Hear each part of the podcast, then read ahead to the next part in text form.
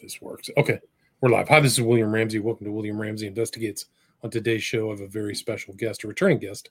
His name is Charles Upton, and we talked uh, about three months ago about a book he, a fascinating book about the UFO phenomenon titled "The Alien Disclosure Deception: The Metaphysics of Social Engineering." And you can go back and listen to that. Very well received discussion.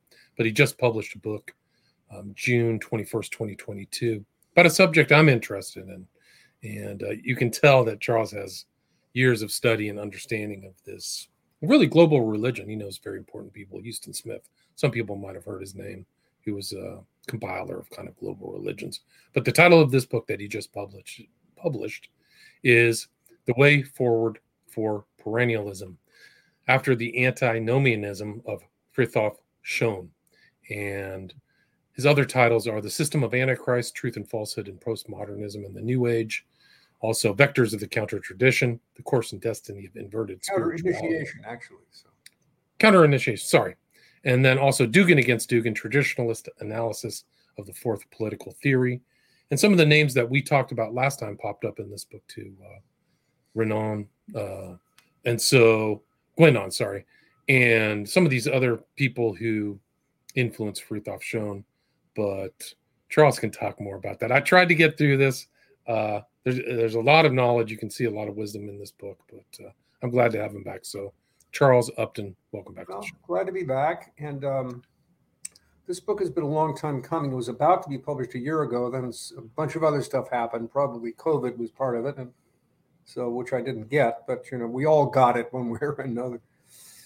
So, so can you kind of? I mean, you said you've studied this character who's in the title Frithjof Schuon for 35 years. Maybe just some terminology. What is your definition of perennialism? What's the differences of perennialist thought, traditionalist? And what why did you feel like half of this book is a critique of Schuon? So you see his beneficial metaphysics, but also you don't agree with some of his things. But maybe that's a long question. But maybe you can just start with some basic uh, definitions. was Schuon? What is perennialism? Yes, I will do that as long as as I have to unplug my phone, which I already unplugged. And now it's ringing, and I don't know how that happens. You unplug the phone, it rings. Okay. Um, well, perennialism, uh, in the simplest way to say it, it's it's it's the belief that uh, God has sent more than one divine revelation to the human race uh, over the long history of religion, and that more than one of these can be uh, enforced at the same time. In other words, perennialists don't say, well, now that Islam has come, all the other religions are invalid. Or as Christians have said, now that Christianity has come, all the earlier religions are invalid. We don't quite say that. Um, uh, that's that's one part of it, but it, it, it has to be clearly differentiated from certain things which uh, this might remind you of. Um, the religions cannot be syncretized. We don't do syncretism, which means you don't take bits and pieces of different religions and throw them together and try to make, you know, a, a, a nice jigsaw you know picture that's that's bigger and more interesting than each of the religions combined. You know each of the religions by itself considering each of them has part of the truth but the others have other parts of the truth and you put it all together and you get the whole truth. And uh, that's syncretism and that, that that's not what perennialism as i follow it uh, is after. Perennialism as as Frithjof Schuon said and i must say i'm not simply criticizing Frithjof Schuon i do have criticisms but but uh, I use his ideas at every point in my, book as well because I think he, you know, achieved some wonderful things um, in his metaphysics. And uh, Frithjof Schuon says um, every each religion contains all religion or all all the religions or let's say all religion uh, because the truth is one.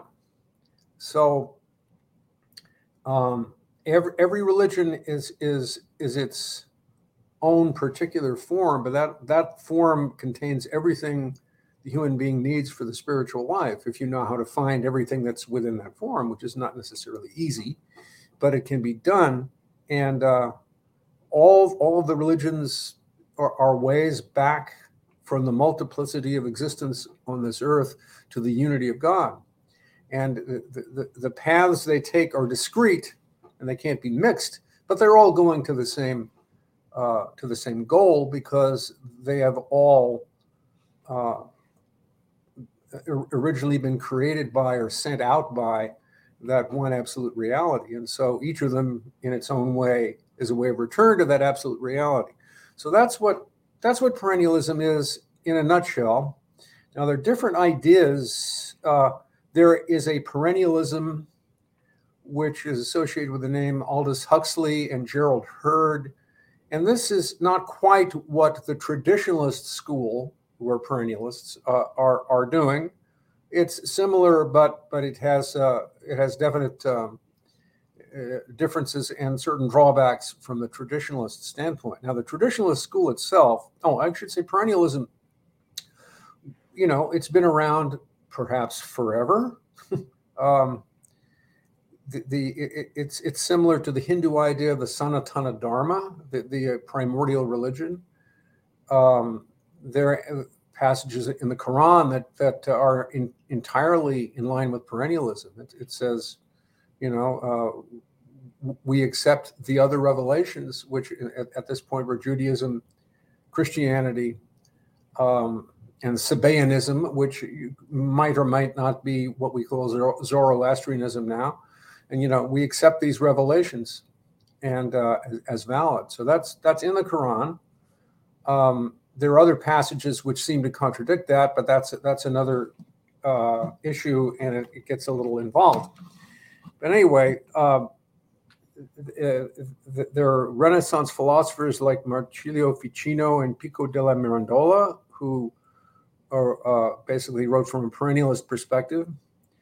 The the, uh, the, religion Manichaeism was a perennialist religion. I mean, it had elements from Zoroastrianism and um, Buddhism and Christianity. On the other hand, uh, it, it, had the drawback of being pretty syncretistic.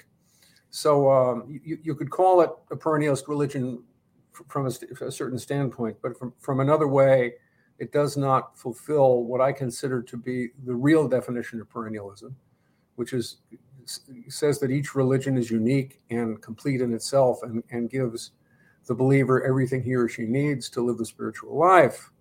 So, anyway, the traditionalist school of perennialism or of comparative metaphysics or comparative religion uh, essentially is considered to be, have been founded by a French philosopher, Rene Guénon, uh, who died around 1950, maybe 51, I forget the exact year.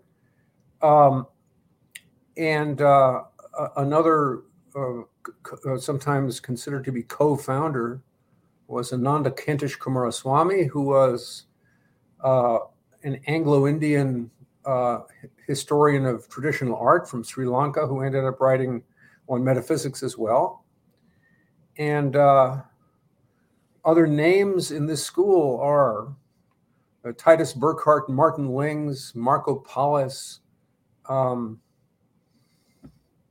uh, and uh, the most prominent uh, figure in this uh, traditionalist school after Guénon passed away was Frithjof Schuon, who passed away, I believe, in 1998.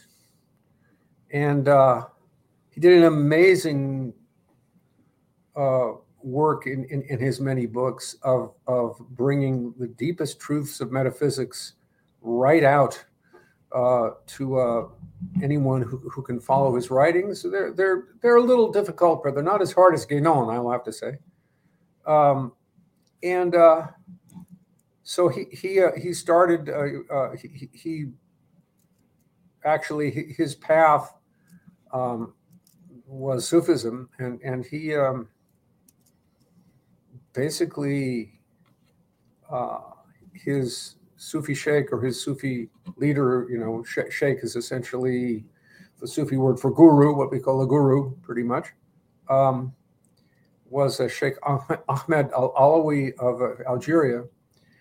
Uh, and um, And that's your that's your tradition as well. Your yeah, tradition. That's, that's that's my that's my lineage as well. So you know, after I got what I could from Schuon, I said, you know, let's let's let's see what it looks like if I go toward where he got it from. You know, there there are questions though about whether he actually was faithful to that tradition because he was he was very creative and you know went off on his own and developed his own form of uh, spirituality, eh, which m- might or might not be legitimately called Sufism.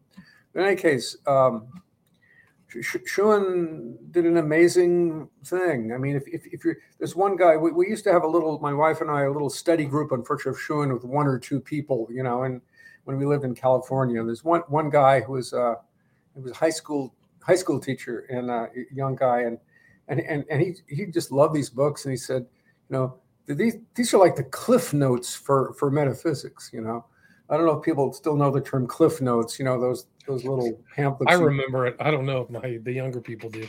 Yeah, you know, like the little yellow books. Get, but if you don't want to read all of War and Peace, you, you get you get War and Peace for Dummies, you know, in this pamphlet, and then you can you can figure out how to write a book report without actually writing reading the book. That's what they were. But uh, you know, they, they, they sort of it's certainly not metaphysics for dummies, but it is metaphysics made simple in some ways. Uh, not everybody would agree with that, but but the, there, there's so much in in those books that that at least for me they just completely changed my perspective on um, on reality. amazing effect. I mean, n- no writer has influenced me like Frithjof Schuon. And what's interesting is, uh, you know, having gone through what at the time was called the spiritual revolution of the 1960s, where not only you know, was there sex, drugs, rock and roll, LSD, and all of this? But it, all these religions and belief systems were being thrown at everybody. Eastern religions, you know, Hinduism, Buddhism, uh, Western mysticism, uh, Native American spirituality. People were involved in, you know, which was finally, you know, resulted in Carlos Castaneda and all this. And uh, what's interesting, you look at Schuon; these were his interests too. He was interested, you know, he he he kind of predated the whole 60s movement, right?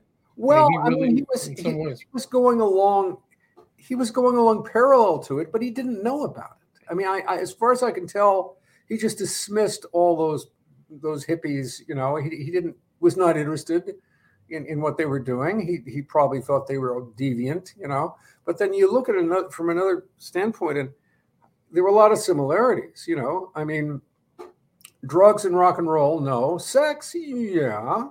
Uh, you know, uh, elements of, of, of, of, sort of a spiritual eroticism, you know, in, in his uh, method of teaching. And um, he was, uh, he, like the hippies, he had problems with organized religion, even though, you know, he, he spoke highly of orthodoxy. He also was very uncomfortable with it because he very much wanted his own independence, you know he didn't didn't like popes telling him what to do and things like this. Um, he um, was very close to the Native Americans. He was initiated into the, the, Sioux tribe, and I believe either the Crow or the Blackfoot, but definitely the Sioux. Uh, and um, certainly interested in Eastern religion, certainly interested in Western mysticism. And his, uh, he had extraordinary output too. Like, oh yeah, he was he, putting out book and book and book. Wrote a library of books. You know, yeah. So and, on a lot of original, so he was kind of before Huston Smith. I think Huston Smith ended up writing an intro to one of his books, but he yeah. had an interesting background. He went from Swiss or Switzerland. I think his mom was French, and then ended up in the states. And yeah, the latter yeah. part of that. Yeah, in, in Indiana, Bloomington, Indiana, where where some of his followers still reside, and uh, there when he more or less retired, he retired at a point of certain scandals because he had, you know, he, had a guru meltdown of the classic form that we're so uh, used to nowadays. Um, and you know that there were you know because he he held nude dance events. And of course that's going to create if you want to ask for it you know you could just say i am a muslim and a sufi sheikh and yet i run nude dance events. That doesn't quite gel you know? So i'm i'm, I'm not saying that that uh, you know he was necessarily corrupt. I'm simply saying he was rather unwise, to say the least. And, and so after that, you know, there were scandals and, and people, um, you know, some people quit. And, and he basically, he, he retired and he said his major representatives, well, now you're all sheikhs, you know, I'm retiring. So Martin Lings in England uh, ran a, a, branch of, of, of his uh, Mariamia Tarika, it's called, a Sufi order for a while, uh, although he was already quite advanced in years and, and died soon after Schuon. and then um, the, the, the one um, follower of Schuon who's, who is still alive and, and still teaching is uh, Sayyid Hossein Nasr, uh, an, an uh, Iranian uh, who uh, lived in this has lived in this country for quite a while. You know, he was part of the government of the Shah of Iran before the uh, revolution, and then of course he had to skedaddle, and he skedaddled to uh, George Washington University in D.C., where he's been teaching religion ever since.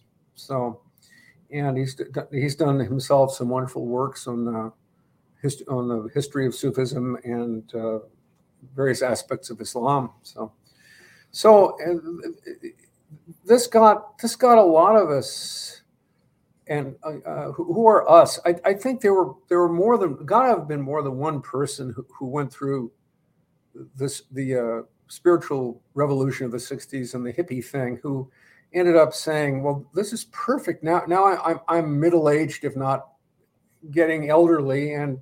I, you know, I can't party as hardy as I used to, but I don't want to lose touch with uh, with some of the things that, that, that you know I saw or was exposed to in those years. And so this seems like a much more elevated, intellectually rigorous, um, and you know neater kind of uh, approach to some of the same themes. Um, it turned out not to be as neat as we thought just reading the books, you know but that's a whole other story. So. But Schuon's real benefit, you say you, I mean, your central insight is the TUR, transcend, yeah, transcendent, transcendent unity religion. Yeah, the transcendent unity religions, and I forget if if Guénon used that um, phrase, but he had this essentially the same concept. But I think the phrase itself is from Schuon, and it's basically the way I interpret that is saying, okay, you know, we all have some idea of the unity of religions, you know, and the interfaith movement tends to say the, the religions need to be united in some way, you know, however clearly or vaguely they define this. Um, because if the religions are united, uh, there'll be less conflict between religious communities, and it, which uh, I think we're just now seeing the idea that, that, that if we can have a single global system that will unite everybody, this will prevent conflict. No. I mean, I think the, the, the war in the Ukraine is, is, is the, the, the refutation, the permanent refutation of that idea, because there are going to be differences, you know, and the differences have to be allowed for, and they can't be glossed over in uh, for, for, for, the purpose of everybody getting along. Um, so uh, basically, we understand unity of religions. But What's a transcendent unity of religions? What makes it transcendent? Well, it is true that if you look into the mystical centers, and, and I would consider the mystical or the metaphysical to be the center, uh, intellectually speaking, anyway, of all of the religions. And if you get into the mystical centers of the religions, they get the doctrines get to be more and more alike. For example, the Hindus have a doctrine of you know Brahman is their word for you know God as absolute reality, and there's a Saguna Brahman, which means Brahman with attributes. There's Nirguna Brahman, which means Brahman without attributes. This is exactly the same as in Sufism. Allah would be is God with attributes because Allah is the synthesis of all the names of God. And Allah without attributes would be uh, a God without attributes would be Al Zat, which means uh, the unknowable absolute essence of God. And, and that's this exactly the same as God versus Godhead in Christianity. and uh, perhaps in, in Kabbalah, you know, the, the Sephiroth, uh, uh, you know, the, the, seven, you know, emanated aspects of God versus the Ein Sof, which is the unknowable essence of God. It's the same, exactly the same doctrine appears in almost every religion, even in the Lakota and even in the Sioux religion, where uh, God is equivalent to Wakantanka as father, and Godhead is equivalent to Wakantanka as grandfather. Exactly the same doctrine. Um, so, but when you look at the totality of the religions, they never become identical. Each religion has its own, uh, you know, essential essential quality. I mean, you, you Christianity has to be Trinitarian, even though, you know, it, it accepts that God is one. Credo in unum Deum. I, we believe. I believe in one God, but but God manifests or, or, or is understood as Trinitarian, which is a difficult mystery in Christianity, but that there it is. Whereas in Islam, God is purely one, and Trinitarianism is frowned upon, uh, except certain Sufi writers like Ibn Arabi have a kind of Trinitarianism, not the same as the Christian, but a, uh, you know.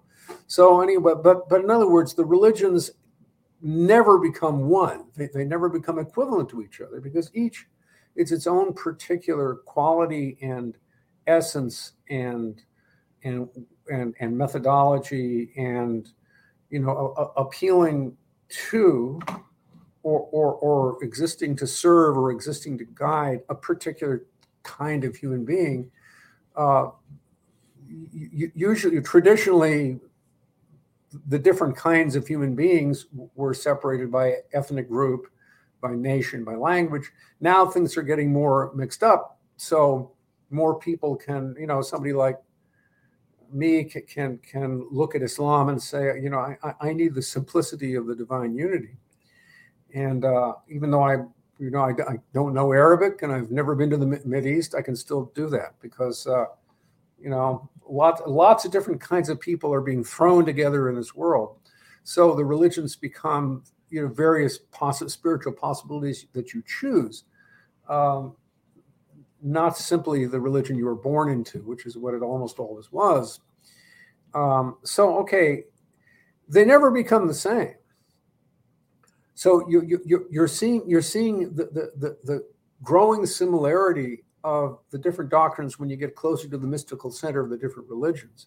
That proves the unity of the religions. But the fact that they never become perfectly the same shows that that unity is transcendent. That, that you never get, you know, to, to a, you know, a, a big meta religion that somebody might might might do a theology based upon a syncretistic theology based upon all the different religions and come up with one big religion. That is disallowed because the religions are unique, which means they only meet in God, in the absolute. They meet beyond comparison. God is beyond comparison. He's beyond compare. He's he is the unique, and and the uniqueness of the religions meet only in the uniqueness and the transcendence of God. Right. So they all they all get to that point where you learn all those things, and then you're into metaphysics, mystery, the unknowable, and they all end up at that same spot, right? Well, you know, it's an, an unknowable. Is it unknowable?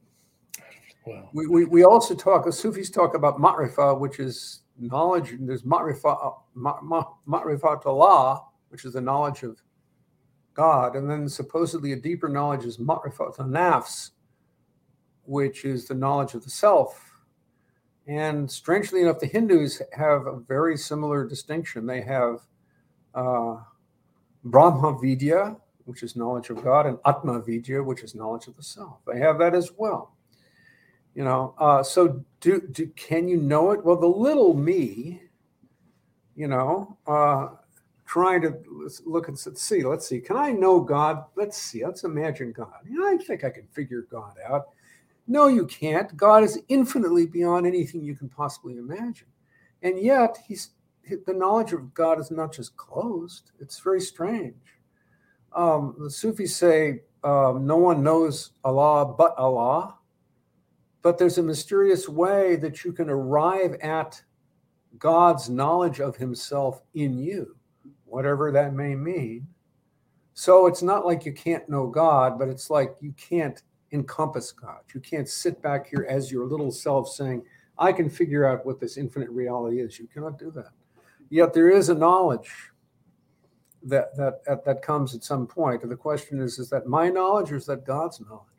You know? Right. So you have yeah, you have similarities, unanimity at the very top of these, maybe the great three religions, even including Hinduism. Um, certain similarities, but you also, I think you said that even the kind of exoterization of the esoteric kind of can be can fall under Guénon's definitions of a pseudo tradition or counter tradition, right? So, so in some ways, the what I mean by that is that some of this esoteric stuff that becomes knowledgeable uh, can also be misinterpreted. Oh, right? Oh yeah, I mean the, the whole idea of of you know the, the esoteric doctrines are for the few and they're to be kept under wraps and you know they're they're clean, you know, you know don't don't don't blab about the mysteries. Well, the the, the fact that they can be and and, and very often have been misinterpreted with terrible consequences is the reason that that seal is put on the mysteries. On the other hand, since the 60s, and everybody dropped acid, the seal has been broken. Now you know, you can't say don't blab about esoteric mysteries because every kind of blabbing that could possibly be conceived of has been done. So what we have to do is try to get it right and also try, you know, to understand that whatever we say or whatever we believe, no matter how much truth there may be in that, no matter how important it may be to, to enunciate those truths at one time at a particular time, there's always more to the mystery of the divine than anything we can put into words. We got to realize that. But I'm afraid uh, every everybody has talked about the mysteries and all, all the you know, I mean the the, the uh, Futuhat al Makkiyah was you know vast. I think it's maybe 12 volumes of, of Sufi secrets that were written by Ibn al Arabi under direct inspiration, as he said, by Allah. And you know, it's a vast you know ocean of of, of mysteries. and uh, some people have said though, well, you know, the the the the, the uh, Futuhat al Makkiyah, this this great work of of, of Sufi mysteries, uh, it's uh, it, it's only it's only for the arifs, you know, for, for, for the Gnostics, for, for the ones who inherently know the spiritual truth. And on the other hand, the arifs don't need to read it in the book because they already know it. Whereas for everybody else, you'll never figure it out. So, so why was this book ever written? You know, uh, some people say that perhaps kind of tongue in cheek, but that does show one of the paradoxes of trying to talk about the, the divine mysteries. So. Right. And you kind of also juxtapose the kind of authentic perennialism of your view that may, uh, against this whole kind of new global order, this new global one world religion, this drive yeah. to. Can you talk about that? Well,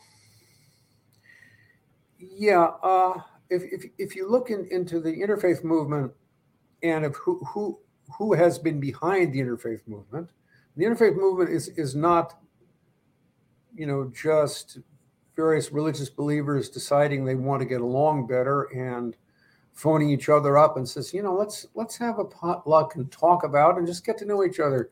There there there is uh, there's a lot of money and influence coming from governments, corporations, think tanks, um, uh, to, to, to, to have an influence in the interfaith movement because uh, the global elites understand, you know, that, that if billions of people are under the you know basically they're they're getting their whole worldview and their morality and and and their imperatives of, of action from this religion i mean how, how can the global elites who want to rule the world how can they let that religion alone you know they got to control it because it it controls as far as they see you know the, the the, the mentality of billions of people. So let's, hey, we can't let these religions just operate on their own. And, and so there's a great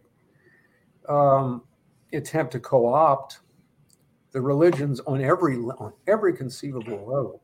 You can see that I in the mean, church. Oh, the Christian religion here in the states to me is just Yeah. completely co-opted. I mean, Well, I mean, in, in different ways. I mean, I mean, Yeah. there, there's a certain co-optation that, that went down with Vatican II, uh, the Second Vatican Council with the Catholic Church, and then, then of of course, that they're, they're the, you know, political evangelical political uh, groups, you know, who, who, you know, are are are following a lot of money that's coming in, you know, and uh, but it, it even goes. I mean, that the intelligence agencies. I, I think that the, the CIA has got at least one guy in every Sufi order, of Hmm. which there are many in the world, and in every esoteric organization in the world. You know, people, the, the, the spy agencies love esoteric organizations because, especially if they're international, they're semi clandestine and they follow their uh, their leader, their sheikh or their guru, um, you know, implicitly. And so this makes it these organizations very useful to the spy agencies because, you know, they, they they can travel, you know, throughout the world and recognize each other with a secret handshake or whatever it is. And if if they can, you know, place a uh, a sheikh or a guru in a particular organization, uh, that then what you know he, he can he can spread his orders throughout his whole network ar- ar- around the around the world.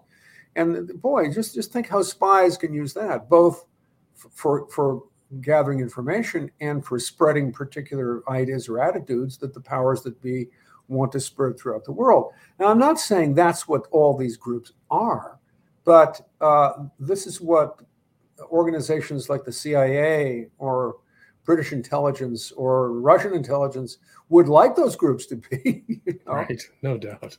Yeah. So you know, so it's it's there's an awful lot of in- interference with and, and attempt to control the religions more than people can conceive of usually, unless they've looked at it. So, so th- that the way this works, two of the ways these this works, um, in uh, in like North America and and Western Europe, uh, you will have an interfaith movement that that says let all the religions come together and be friends and smile at each other and shake hands, and and have and have events together, and um, and let them not proselytize, and let them not you know emphasize their major doctrines. Let let the Christians not emphasize the divinity of Christ because that will uh, you know uh, offend the Muslims, and not let the Muslims not emphasize the uncreated nature of the Quran because that will uh, get under the Christian skin. So we just, you know, any doctrines that are really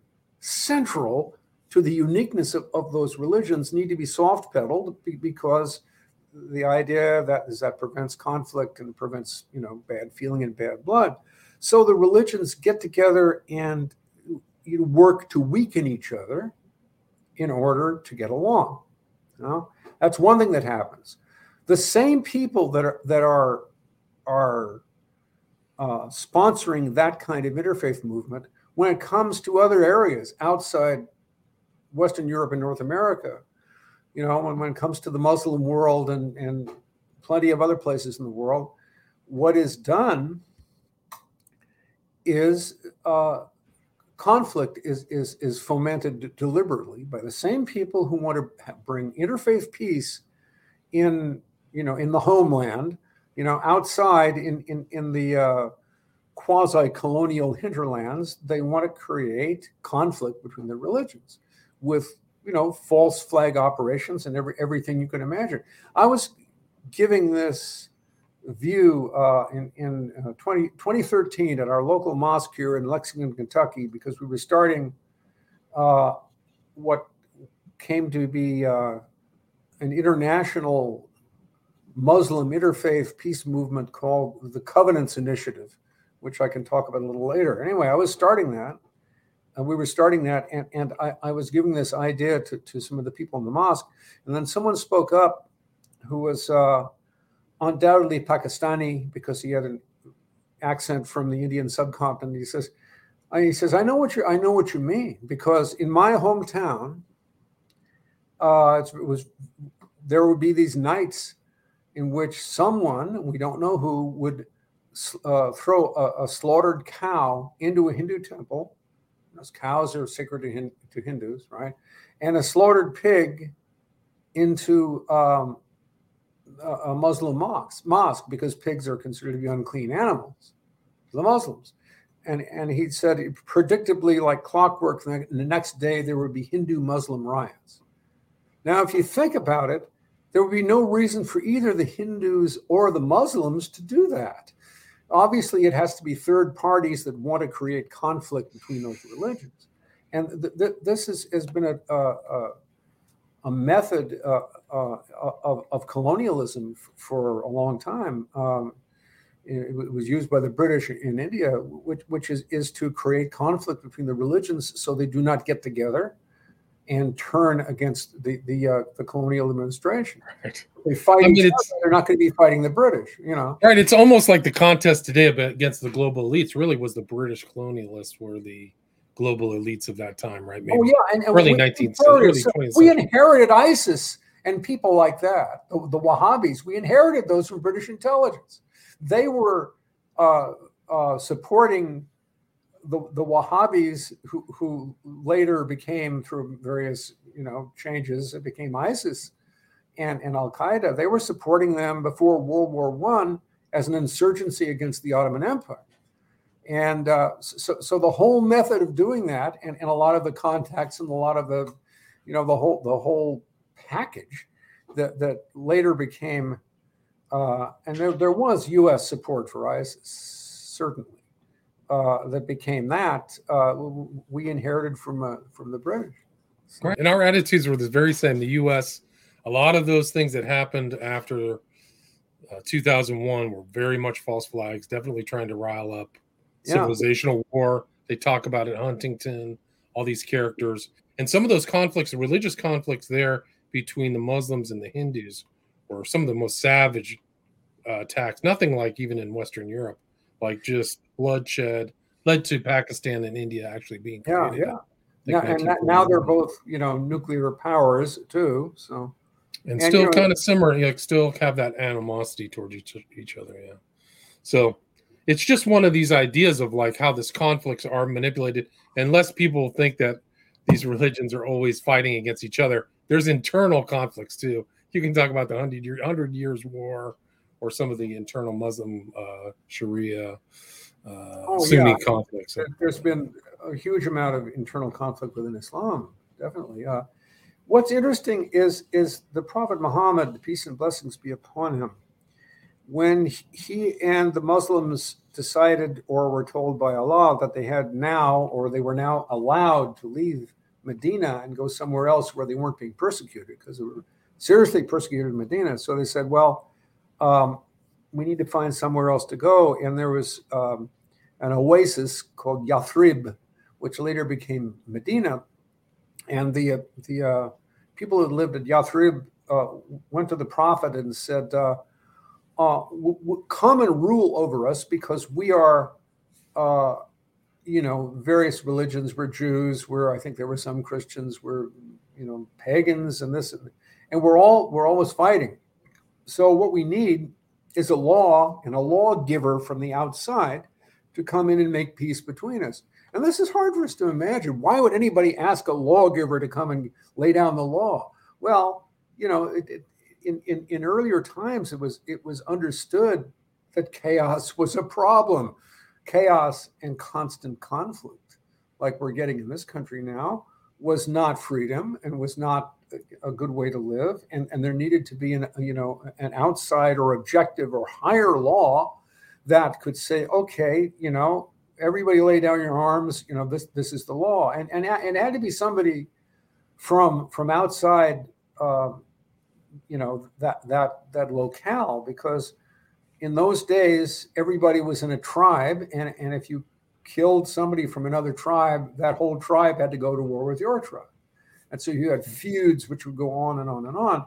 There was no way under under the tribal system to get out of that unless another element was uh, introduced. And uh, and and and some of the, the, tr- the, tribes people got tired of the constant killing each other. Now now they killed my cousin. Now i have to go kill some of them you know let's let's do it a, a different way. So they invited the prophet to come in and he, he did this amazing document called the constitution of medina which was incredibly advanced and, and it, it gave you know e- equal rights to all to all the religions. It gave rights to women that they didn't have before you know and and according to uh, some scholars um, muhammad had set things up and it didn't this did not work out he had set things up so if his sunnah if his way of doing things and if his rulings had been followed by the muslims in a few generations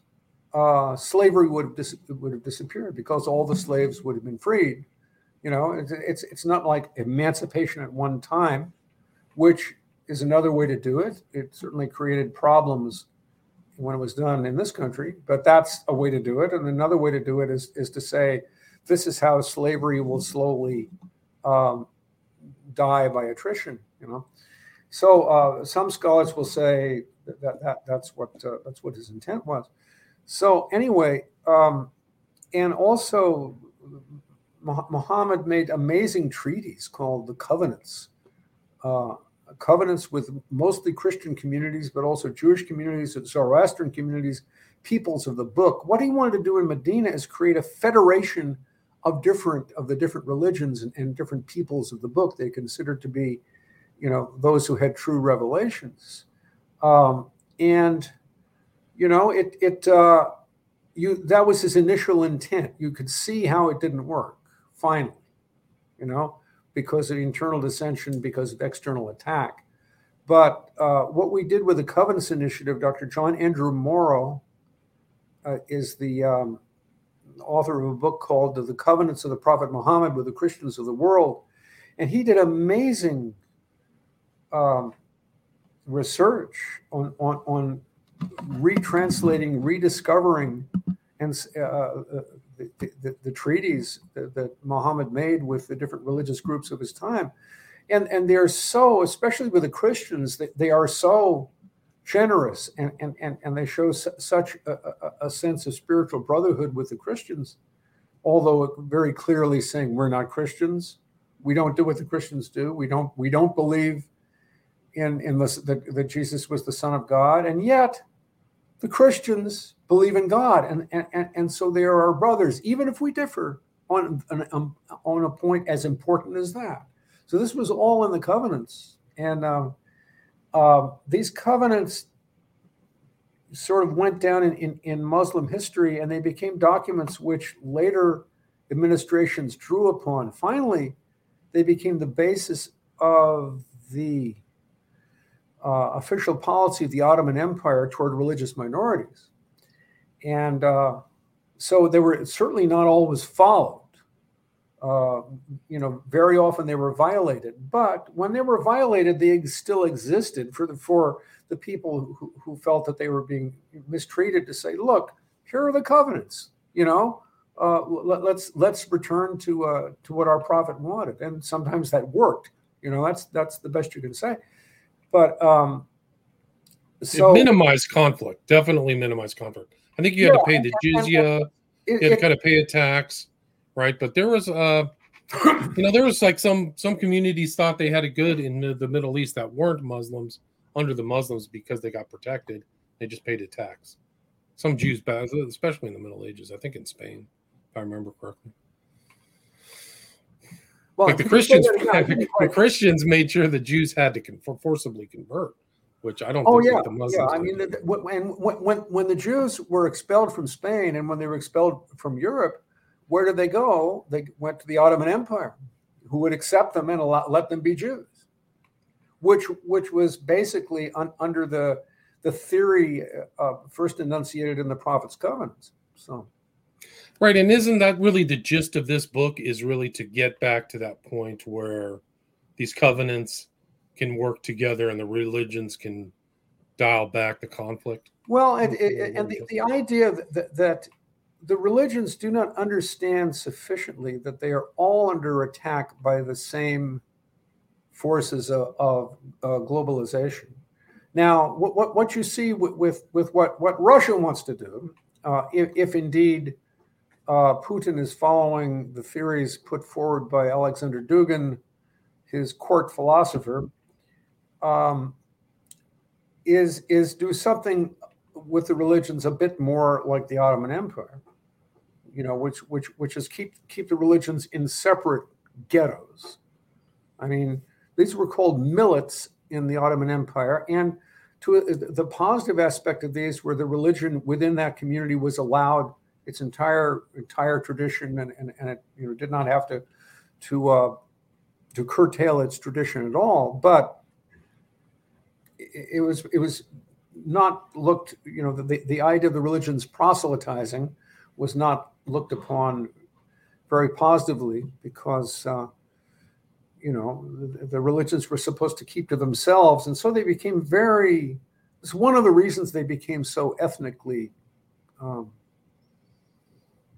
you know, ethnically, ethnically identified is because uh, of that tendency to, to want to keep the religions separately separate. So what what I'm seeing in the works of Alexander Dugin is, is he's envisioning something like that too.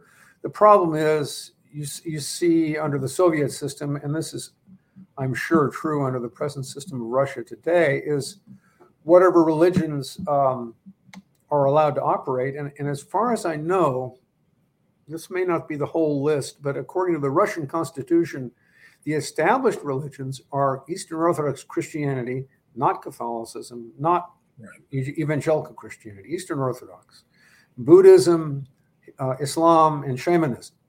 And mm-hmm. there may be another one I forgot. Oh, Judaism. Yeah, these these uh, religions are accepted and allowed w- within the Russian Federation, but without doubt, the uh, the patriarchs and you know the chief rabbis and you know, wh- whoever uh, are the leaders of the, these religions are either appointed by the state or very much under the power of the state. So the different religions are heavily controlled by the state, but allowed as sort of a domestic freedom. So um, th- th- this is this is not uh, ideal either.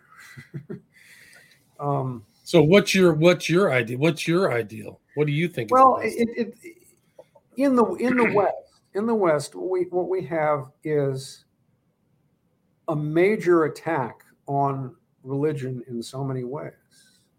Um, uh, the, the, Catholic Church lost most of its substance during Vatican II, which is uh, essentially this is what the globalist powers that be wanted out of the Catholic Church, and they got it. You know, they they, they reformed the church uh, according to their image of what would be useful useful to them, and this required Catholicism to jettison a number of its of its most central doctrines and even its morality. So uh, the Muslims wouldn't go along with that, and so they, they had to be uh, broken down with military action. This is what the globalists are doing to the religions.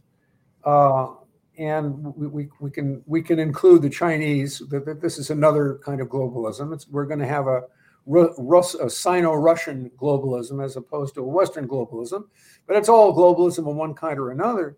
And of course, that the, the, Chinese got got rid of the Tibetan Buddhists. They, they uh, are going after the Uyghur Muslims. Now there's now a, a worry that uh, uh, the Christians, uh, particularly the Catholics, are going to be persecuted in China. Uh, Pope Francis uh, made this terrible concession to the Chinese government, saying, "Okay, you know, the Chinese Communist government will have the right to appoint Catholic bishops." Hmm. Will that satisfy them? No. That was just, you know, give them the, give them an inch, and now they're taking the mile. And you know, we're, we're going to see a lot of persecution of Christians as well as Muslims in in China. And there's but, ton, there's hundreds of millions of Christians in China too. So yeah, yeah, it's a significant part of the population. Yeah. So so what what we have um, at least in the West, at least in North America, the religions need to understand that they have common enemies. Um, and not, not, not just communist China, certainly. Communist China is not our first problem here. It's a problem here. It's not our first problem. Um, that you know, the, the, the, enemies of religion are liberal ecumenism, which which which destroys all all the the uh, the particularity and uniqueness of the religions. Um, militant secularism, you know, militant atheism, which says you know religion is bunk. And then and why do you believe it and I hate you, right? Like you're not allowed to have it. That's the whole militancy of it. You're not allowed to have right separate beliefs. That. Yeah, whatever, whatever, like their Darwinism or whatever. Well, um, you know, I just saw an article on on the computer which said, uh, you know, re- recently, ten percent fewer people in than the last time they, they took the poll in the United States now believe in God, which is a big drop in like short time.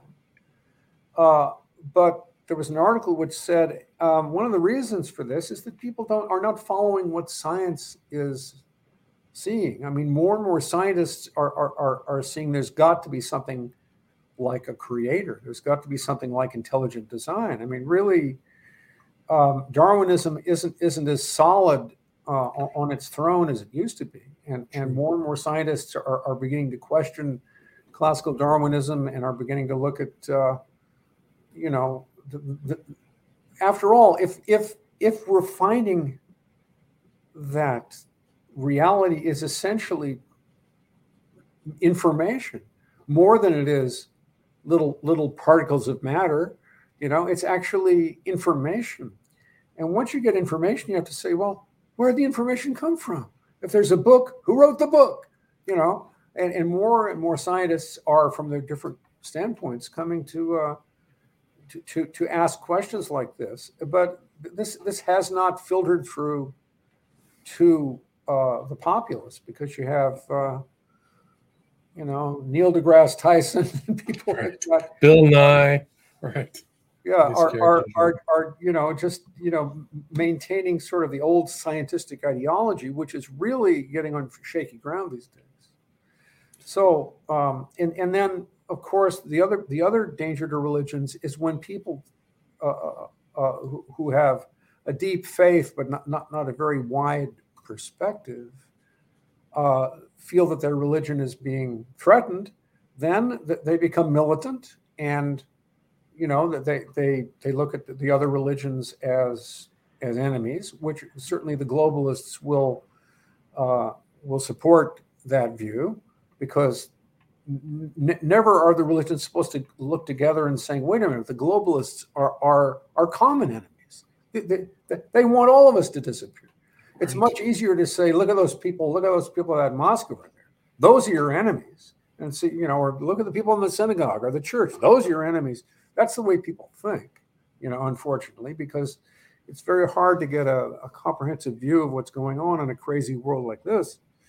But uh, what I'm saying is the religions need to recognize common enemies and, and, and just say, let's not look at each other even to try to get along, much less to hate each other. Let's let's look together at the forces that we all have to contend with that are attacking all of us. And that will give us a real basis for alliance without having to, to, to, to you know, to and, uh, try to homogenize all our doctrines and right. the they're going to homogenize us all into this model of the wef that's what that's really what they're trying to do. Through yeah. undercutting religion any religion they will make sure that you are a kind of neo-feudal slave never own anything and eat bugs and your life has no meaning and they'll tell you you're happy. So they'll propagandize yeah. you that's really that enemy. That's really what religion fights against Either from a Christian perspective, probably not, I'm not a Muslim, probably from a Muslim perspective, even Judaism, it's antagonistic to that globalization, new world order, neo-feudalism. Yeah. yeah. And and if there were were any way for the religions to get together and see that they have in the globalists, one form or another of globalism, uh, uh, truly a common enemy, then there would be a basis for real mutual action without having to uh, soft pedal their doctrines or, or you know, or because you get these interfaith events, they're so exhausting. Everybody gets together. Well, here is here is uh, uh, Imam so and so of such and such a mosque, and here's Rabbi so and so, and here's you know Father so and so from for the diocese, and they get together and they all know, they smile and they talk to each other and they shake hands, and it's just it's exhausting because nothing is happening. Nothing's no mutual kind of a, uh, no. I mean, I mean, action wake, wake up. And one of the things, going back to my UFO book, one of the things that I wish the religions would understand in common is that there's a huge push uh, from uh, governments, from the corporate world, from the military, from the in- intelligence community uh, to purvey the myth that we were not created by God, we were created by the UFO aliens, by genetic engineering. We're, we are their lab rats. And, you know, there are people, this is something that the polls asking about religion don't ask. I wish they would ask. Um, what's what's more likely we created by God, whoever that is, or could we have been created by aliens through genetic engineering? I would like to see how that plays out in numbers because there might be a lot of people who sort of believe in God, but saying, but but how the hell did he do it? You know, he had to have had so maybe he hired the aliens to to to uh, concoct us in a test tube or something. Who knows what people actually believe nowadays? But no, it's a great question. You talk about postmodernism in this book too, and you can see yeah. that attack on religion has created almost a new character, especially in the West. These kind of postmodern that don't have an attachment to the ideas where like even the Muslim very very very strong gender distinctions in the Islamic world, pretty much yeah. in the traditional Christian world. A lot of that's like that's the that's the vacuum that's being filled without that religion. You see that vacuum; it's terrifying. It's terrifying. Oh yeah, I mean, I mean, actually, there's uh, there's a line in the Quran. I, I forget the, the chapter and you know the surah and verse, but it says um, you know, and and and, and Allah created all things in pairs that hap- happily ye might reflect. You know, I mean, what does it mean that all things appear in pairs, even night and day? You know, m- you know, man and woman, night and day. You know, sea and land. I mean, it's it's absolutely everywhere. You negative charge, positive charge. What does this mean? You know, and essentially, what the Quran is saying is only God is one. God is unity. Only God is one. Everything else, if it manifests at all, if it appears at all, appears as two. It appears because polarity is the basis of manifestation. It's like if there's no figure ground, if nothing stands out as a figure from the ground, which is its background, it doesn't appear. It doesn't exist in Latin, the word exist means to stand forth as be as as real as as existing, and you know that that, that it's such a basic concept. So the, the, if if if if you don't want to have a gender, you, you essentially don't really want to exist. It's it's it's a step toward non-existence. It's like a slow suicide. It's really bad. yeah, it's really amazing. Like just abandoning that and it's incredible. Like this is like a somewhere on the left, somewhere in the left. That's okay. They can't, you know, woman isn't really a woman. They can't define women. Really scary.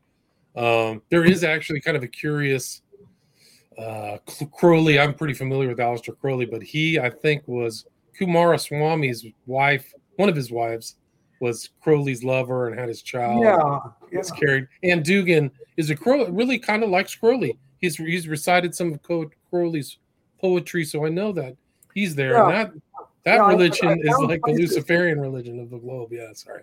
I found places in Dugin's books where um, he, he, he essentially makes a uh, an overture to perhaps the Satanists, to perhaps the the, the, the Frankists uh, uh among the Jews. Sabbateans, yeah, and and where, where he where he he addresses Edom. He says, "Arise, Edom." You know, come. You know, this is what the prophets of old said. They said, "Arise, Edom." No, they didn't. They said, "Arise, Israel." Edom was Israel's enemy. Enemy, right? You know, and and and Edom, uh, the the the, the um, in the Kabbalah, the guardian angel or the guardian spirit of Edom was Samael, who is essentially Satan. So you, you, you have little, you know, secret overtures to, and you know, uh, to, to possibly the Jewish Frankists and possibly Satanists, you know, in, in Dugin, you know, a word to the wise, and the people who are following him say, oh, you know, he's talking to us, you know. So. Right. And you make a distinction in your book, at least in the intro, between this view of perennialism and Evola, Bannon. So it kind of puts the context of your this book within present day global religion and philosophy, right? Yeah, that's what I'm trying to do. So, well, anything you'd like to add, to Charles? Fascinating conversation. Love to well, have you I back. Mean, we, love we, to talk with you. To talk about the part of the book which is the antinomianism of Frithjof Schuon. Well, just say antinomianism. What does that mean? that means that the higher spiritual caste, the elect, the chosen ones, don't have to obey the law. They're beyond the law. They're beyond good and evil. And Schuon didn't actually say he would, he or anyone could be beyond good and evil because he very correctly said, you know, uh, to be beyond good and evil is, is not to be in a mixture of good and evil. To be on, to be beyond good and evil is to be beyond is to be in the sovereign good because God is beyond good and evil not because he's neither one, but because he's all good and he has no counterpart. He has no shadow. He is absolute good. So this is a wonderful thing to say. But then, you know, in his practice, there are various, you know, he was did not follow the Muslim Sharia, although he said everybody has to follow it if, if you're going to be a Muslim or a Sufi. He himself uh, really didn't follow it. And he has, you know, there are problems like this which have, which have caused a lot of um, disturbance in people who, who were so deeply inspired by his books and then got to where they saw how he operated and say, well, what does this mean? You know? Uh, so what I'm that's the definition do, of antinomianism, right? Anti-law. Yeah, antinomianism is is you know, nomos is law or norm. You know, you don't have to follow the law because you're. It's, this is what what the, the, the Gnostics of of uh, late antiquity would say. You know, we we we since since we have spiritual knowledge. We don't have to follow conventional morality. Okay, and that that's you know, I mean, Schuon not only his nude dance events, but he he had four wives, which he claimed. Well, well, th- th- this is according to the Sharia because Muslims are allowed to have four wives. Four wives. Well, fine, that's correct. The problem is some of these women were married to other men at the time. kind of a problem. the Sharia does not look look look uh, uh, very happily. Right, but but what you're saying is that he was selectively implementing the Sharia, right? Yeah, I mean, I'll I take mean, a little piece of that. And he, he thought he thought he was he thought he was truly the exception, you know, because he was quite impressed with his very impressive intellect and his very impressive spiritual, um, uh, you know, insight, and and and he just said, wow, no one's ever known this. This is incredible. I must be, God knows what I am. I must be uh, uh, the great Bodhisattva, the great, uh, the seal of the sages, he would call himself. Oh, wow. Uh, yeah. You called it. You said he was a great metaphysician, like one. Oh yeah, I mean, he, the, the, the, but but you got you got to see his errors because man, he's got he's got a few errors, but they're they're very strong. They're very powerful. You know, and very very um, very dangerous. Uh, actually, what I'm looking for is a willingness on the part of Schuon's followers to say he was not um, he was not um, basically he, he, he could make errors. He was not infallible. If you say he's not infallible, and yet he was a great metaphysician, then beautiful. Then there, there can be real uh, learning can can can continue to come from him because you can look and you see well there are the contradictions in his writing you know uh, you, but you can't understand those contradictions until you you really learn his perspective you you, you have to absorb his wisdom and then you will see where he himself contradicts that wisdom you know which which is a very funny uh, you know if you're looking for somebody to believe in rather than somebody right. to learn from don't go to Frithjof Schuon. Whereas if you're looking for somebody to learn from, you know, uh, he, he will be an amazing resource. So uh, I want to end by by just uh, uh reading this half page, which which great, please do. Th- th- these are four of the contradictions, and I want to throw this out to people who follow Schuon or or who have been influenced by Schuon, and just say, well, how do you answer these things? You know, because I, maybe I don't understand. Maybe somebody can enlighten me and saying, "Oh well, you see, you think this is a problem, but really he meant this." Then I'll say, "Oh, I didn't, I didn't see it that way." I'm, will, I'm willing to learn, but also I'm, I'm not willing to to to uh, pull back my challenges because uh, that's how we're going to learn from this guy uh, at this point in time. So, four contradictions. Contradiction one in his book "From the Divine to the Human," Schuon says a given religion in reality sums up all religions. All religion is to be found in a given religion because truth is one, thereby clearly rejecting syncretism. This is what I talked about before. Yet in his own practice, he certainly incorporated syncretism, replacing, to take only one example, the Muslim call to prayer, Yadhan, with a, with a Lakota invocation of Wakantanka. What do you say about this? you know, because that, that that's obviously, you know, not in line with the Sharia, right? you don't, you know, and, and and if every religion has everything you need, why do you have to mix them? Okay, okay. Contradiction two in his book Gnosis, Divine Wisdom, he says. One can love something false without love ceasing to be what it is. In other words, it is possible to have a true love for a false object. A demon, for example Yet elsewhere, he rails against the error of sincerism, which is a wonder. That's a, I love that line, that that that, uh, that term. He rails against the error of sincerism, which holds that subjective sincerity of feeling and belief can obviate the limitations of objective error. What do you say about this? I mean, if we're sincere, if we believe, you know, and if we care, and if and if, and if, if we see something as beautiful, then it is beautiful, even if it's really ugly, you know? or if we see it as true, it's really true, even if it's not true. Even if it's not right. You know, and and and so so it's like he's playing both sides here. You know, you know, he he, he himself is not following his own critique of sincerism, as, as I see it. Contradiction three, also in Gnosis Divine Wisdom, he says, in contradiction to every pertinent religion, religious teaching I am aware of from any, any tradition, error error always implies a privation of knowledge privation you know a lack of uh, uh, imperfection. Error always implies a privation of knowledge whereas sin does not imply a privation of will. Yet in his system of the six themes that appears in stations of wisdom his book stations of wisdom he includes purity and spiritual combat as two of the indispensable dimensions of the spiritual life purity from sin, combat against sin, both of which undeniably require a strong and dedicated will to resist temptation, a will that will certainly be weakened if temptation triumphs. What do you say about this?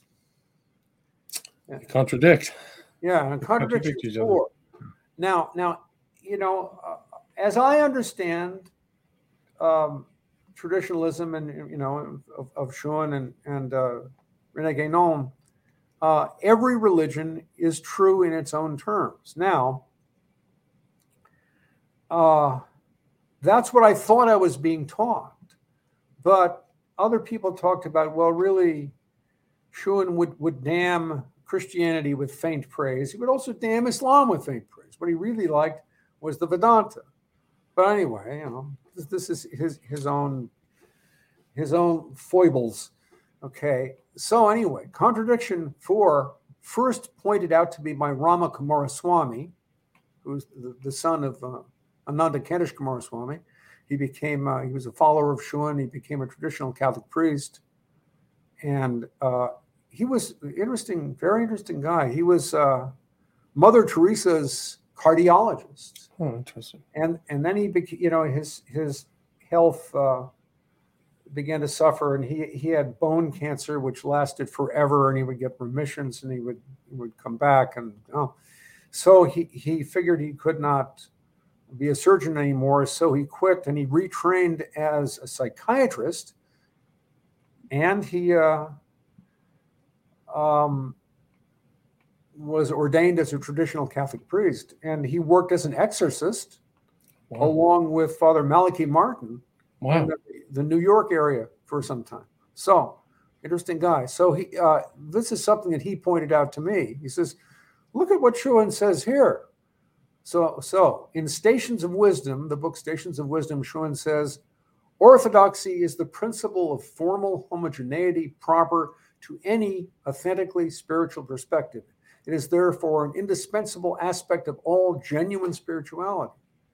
And that, that's what, what I understand perennialism or, or of the traditionalist school to, to, to be based upon, is an idea like that. But then, in Logic and Transcendence, another book, he denies the Eucharist, the central orthodox orthodox mystery of Christianity, by saying, quote, if in truth the Eucharistic species have literally become the flesh and blood of Jesus, how much better off are we for this, so to say, magical operation, given that the value of this flesh and this blood lies in its divine content, and that this same content can penetrate the bread and the wine without any transubstantiation? What do you say about this? Now, here, you know, I mean, at that point, he's no different from any you know, uh, whether it be Protestant or whether it be atheist, who thinks that what the priest does during Mass or, or during the divine liturgy, you know, to, to consecrate the, the bread and wine and, and, and transform them into the body and blood of Christ, uh, is all a bunch of hocus pocus. You know, in fact, hocus pocus, uh, you, you, may or may not know, is, is a phrase that was taken from the Latin words of consecration, hoc est in corpus meum. This is my body. And then the, the, the, those who wanted to poke fun at, at you know this stupid Catholic idea that the priest could transform the the, uh, the, uh, the uh, wine and bread into the actual blood and body. Yeah, yeah. So, so so so so they reduced that to hocus pocus, which became words used by stage magicians. You know, so uh, you know, which is a, a, a satire. So he, here, he, you know, Schuon is, is, no, is no different from, from any atheist or, or, or anti-Catholic Protestant who, who, sneers at the central mystery of, of, of, the Roman Catholic and Eastern Orthodox churches. Now, how can you be a traditionalist and do that? You can't. See, right, that's so, the whole center of the mass, right? That's what the whole. That's why they do the mass over and over again. Is, the mass is yeah. is that, that, that's all what the mass is leading up to, and that's the that's the essence of the mass. So he just says, you know, well, you know, he, he had his his brother was a monk, a Catholic monk, and I think there was some sibling rivalry going on for Maybe. many decades. You know, Maybe. but you so, know, so he's not consistent. That's really the point. So to turn yeah. Schuon into some all-knowing, in you know, uh, you can somebody you can't criticize is a mistake yeah that, that's and, and and that that means and if you can't criticize him you know that then then all your learning from him stops at one point. Because because you just you, you can't even at look at what he says with intelligence which in criticism put the potential of criticism is one aspect of intelligence. You can't look at what he says intelligently. You just said oh you know you, you, you might as well you know, just put his books under glass and, and, and pray before them instead of reading them. You know, but didn't but didn't in his personal life didn't he kind of want that guru status? Oh I mean, yeah, yeah. So yes, he, he did. He did. He wouldn't be the only one. I mean, yeah. Guys, uh, if you want to know the, the story of Frithjof Schuon, go to look up Maude M A U D E Murray M U R R A Y, who's the last of his of his wives who is alive, who was cast out at one point because she didn't go along with things at one point, and uh, she's now living in Pakistan. But she's got a, uh, website that tells, you know, and, and and she is also struggling with with you know w- w- what a great metaphysician he was, but how you know, she, she, she has now found a different a different Sufi uh, stream, and and uh, you know, I actually came across a video of her when I was doing some background work uh, research today. So there he is. Yeah, I mean, I I, I have s- somewhere oh, is.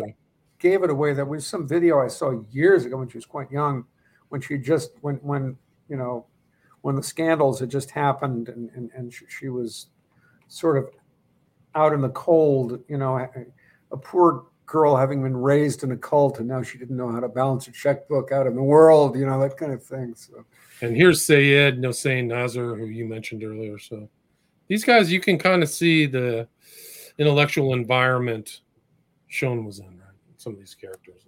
Yeah. Well, I mean, it, it Schuon brought together an amazing group of people, you know, and, and, and his intellectual achievement was mammoth and was amazing and you know, and Titus Burckhardt and Martin Lings and people like that are are, are you know, um, almost of the same stature. And and to say to say Nasr, who's also done wonderful work, but um, wasn't infallible. That's all I want to establish. You know, um, I, I, hate to quote somebody from the Gurdjieff tradition because I don't you know, there are a lot of problems with Gurdjieff. Yeah, we can criticize him all day. yeah, but there's one. Uh, there's one of his followers, uh, J.G. Bennett, who said a very good thing, which he says when when a guru, you know, a spiritual leader passes on, his um, followers divide into three groups the first group are, are those who, who are just waiting for the old goat to kick the buckets so they could go off and do whatever they wanted.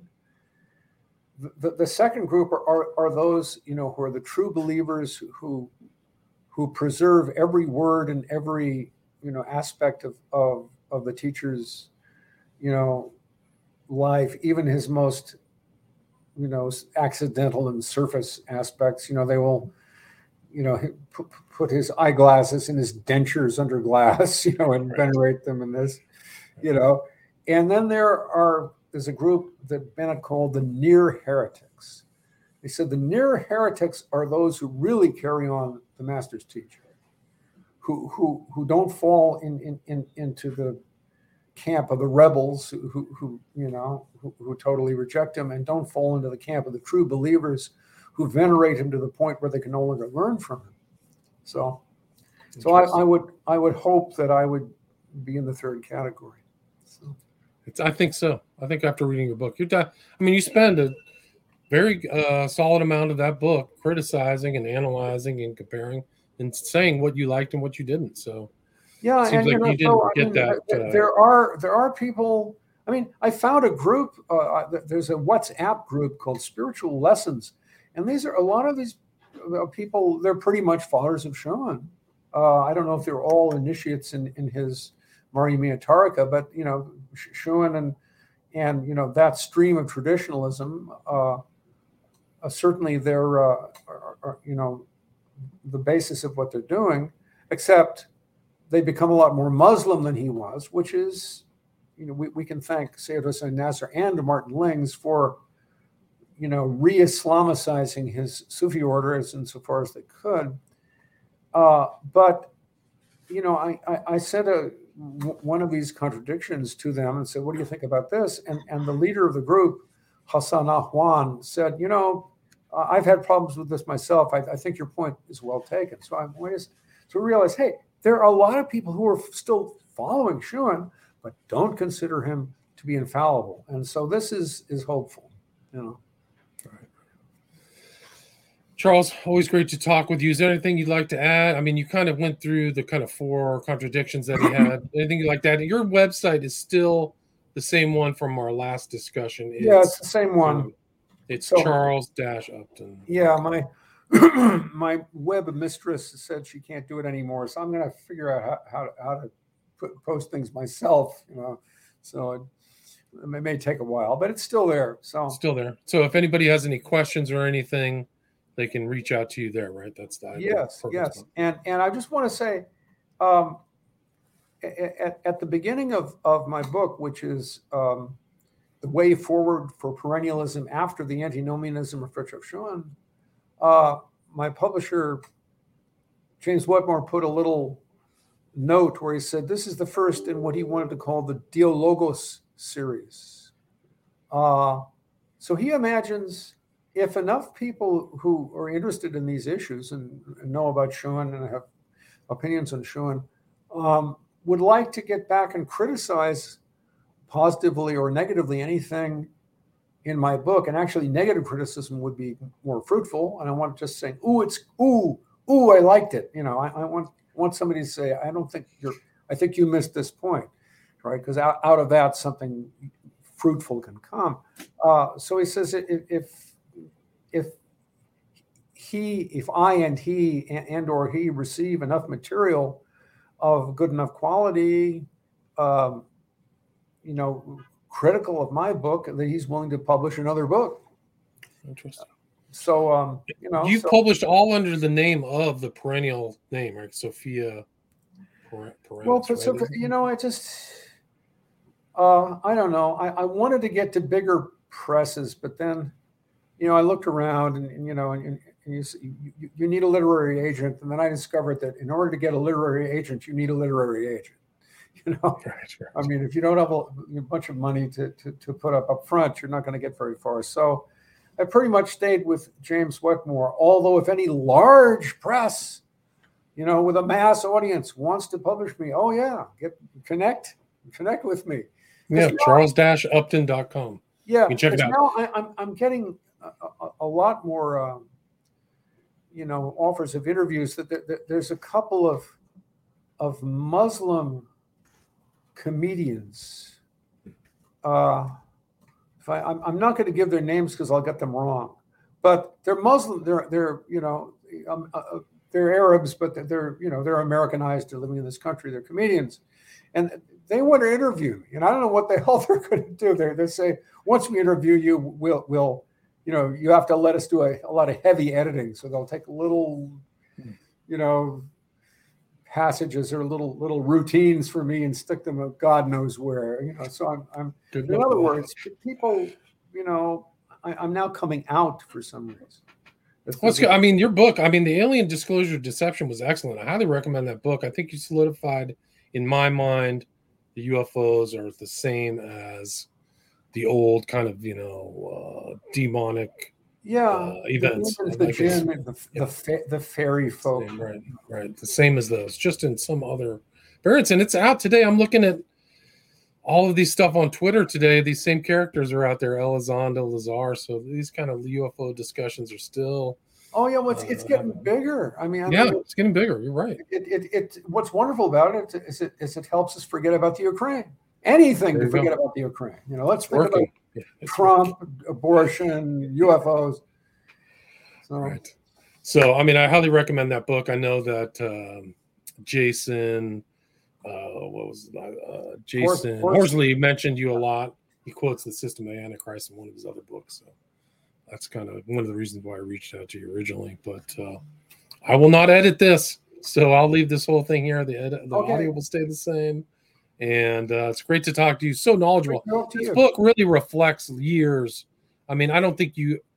I give you credit for accruing a lot of that information. I really had to stop and kind of look up terms. Yeah, I've been writing that for years and years, and you know, and and it just there there was no context in, in which to, to say that stuff because in earlier years, if you criticized Schuon, you would be typed as a detractor and an enemy, you know.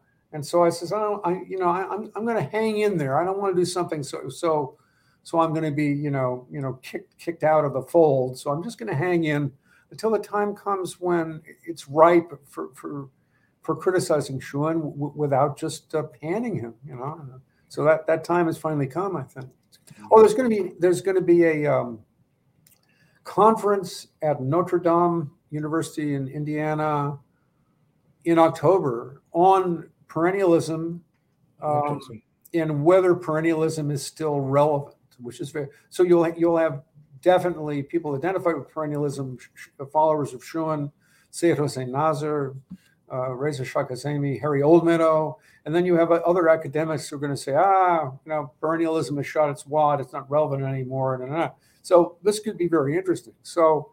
Um, and so Do you remember the name of it? It's at what school again? Did you say? It's, a, it's in Notre Dame Notre University, Dame, Notre Dame. Indiana. So uh, I'm going to be speaking there uh, through Zoom. Some people are, are zooming. Some people are coming in on airplanes. But, uh, So there will be some live stuff, and that's in September, right? uh, it's in October. October, sorry.